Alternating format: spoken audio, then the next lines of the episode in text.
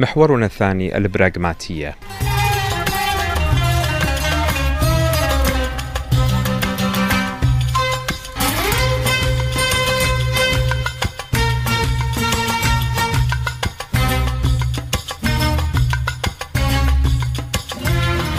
البراغماتية هي فلسفة كبيرة وهامة قامت عليها الكثير من سياسات الدول قامت عليها أيضا الكثير من آه، أسس التعليم في بعض الدول المتقدمة. قامت عليها قيم اجتماعية ديمقراطية كبيرة. قامت عليها فنون آه، في المسرح في الرواية في غيرها. البراغماتية إحنا نختصرها دائما بالنفعية ودائما نطلق على بعض الأشخاص اللي يدورون مصالحهم بأنه هذا شخص براغماتي. بس هي حقيقة يعني حرامات آه، أن نطلق مثل هذه آه، مثل هذا المصطلح الجميل الرائع الذي يدعو إلى الاستفادة حتى من موارد الطبيعة بشكل جيد اللي هو البراغماتي على شخص مثلا مصلحتي أو شخص آه، للأسف يعني عندما يقترب من شخص آخر أو من مؤسسه أو كذا فقط لأجل مصالحه وغيرها نسميه براغماتي. لا لا هذا مو براغماتي هذا لازم نسميه مصلحتي. هذا نسميه آه، إنسان فقط يبحث عن مصالحه وأناني أناني يعني فقط. فالبراغماتية هي ليست الأنانية ابدا. البراغماتية هي فلسفة عالية آه، للقيمة الإنسانية. البراغماتية آه، من من من تعلم ابنك من من تدرس ابنك ومرات تعصب عليه ومرات يعني آه، آه، يرتفع صوتك عليه في سبيل أن يتعلم أنت براغماتي. لماذا براغماتي؟ لأنك تريد أن أن أن تنفع ابنك لأنك تريد أن توصل النفعية له أن تنفعه أن توصله لكي تست يعني يكون مردودة لك جيد ومردودة عليه جيد. هاي البراغماتية. لذلك حتى الدول الكبرى عندما تتصرف ببراغماتية هي تتصرف بنفعية خالصة حتى عندما تقدم مساعدات إلى بعض الدول حتى عندما تتعاون في مجالات عديدة مثل مجالات المياه والطاقة وغيرها وفق مبدأ يسموه المصالح المشتركة. هو هذا المبدأ البراغماتي.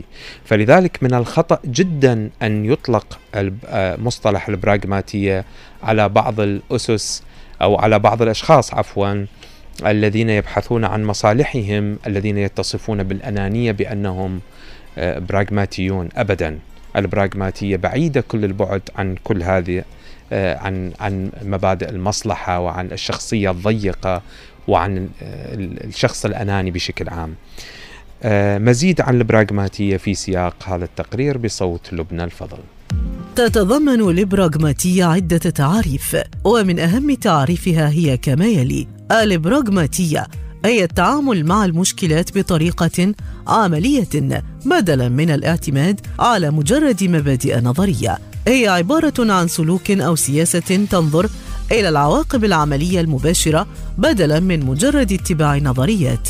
هي اتجاه أو تيار فلسفي يحدد معنى وحقيقة جميع المفاهيم من خلال عواقبها العملية. نشأت الفلسفة البراغماتية في الولايات المتحدة خلال الربع الأخير من القرن التاسع عشر. تفضل أولوية العمل على المراقبة وأولوية التجربة على المبادئ والأفكار النظرية. وتضم أولئك الذين يعتقدون أن صحة مسألة ما أو مذهب معين يعتمد على إمكانية تطبيقها عمليا وأن الأفكار غير العملية مرفوضة بالنسبة إليهم.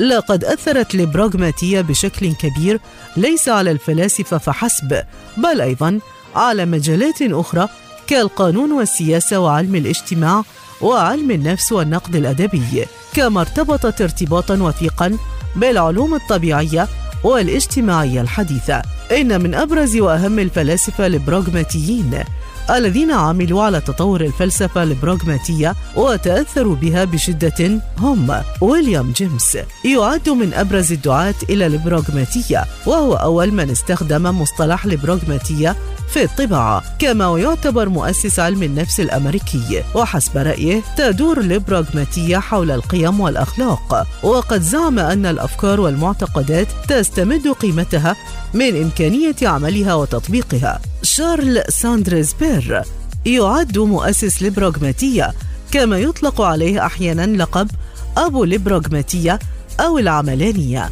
وهو الذي صاغ مصطلح البراغماتية واهتم بعلم المنطق فشكلت مساهماته الفلسفية أساسا في اختراع الكمبيوتر.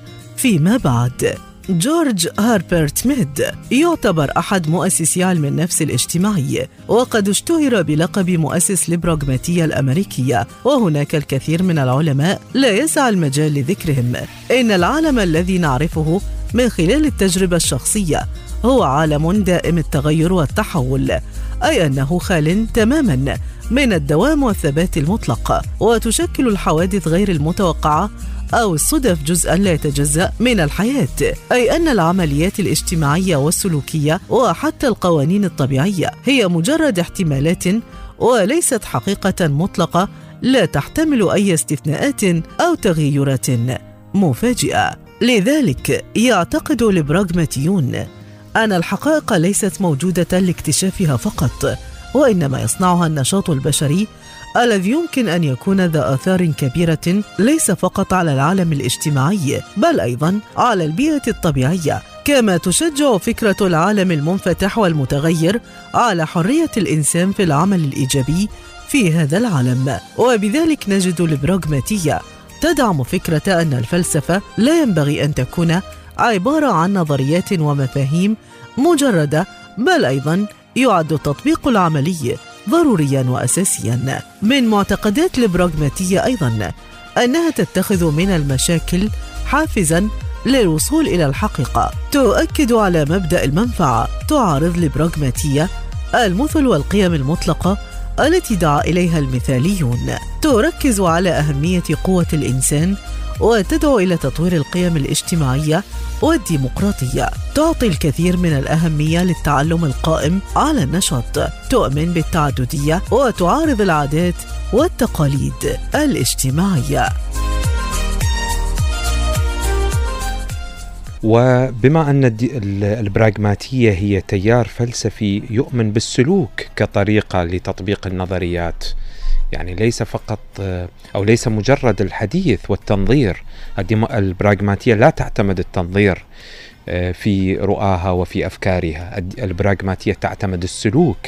لذلك نجد عبد الله بن المقفع البصري الفيلسوف والمترجم الكبير الذي عاش في هذه المدينة قبل 1400 سنة يقول المعرفة هي السلوك المعرفة هي ليس فقط التنظير.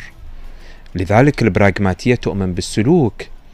لذلك ابن المقفع عندما كتب في كتابيه الأدب الكبير والأدب الصغير كان يبحث عن السلوك.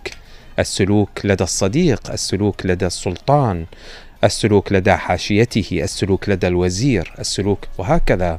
المعرفة هي السلوك ليس فقط التنظير وهكذا سار على نهجه الجاحظ الكبير.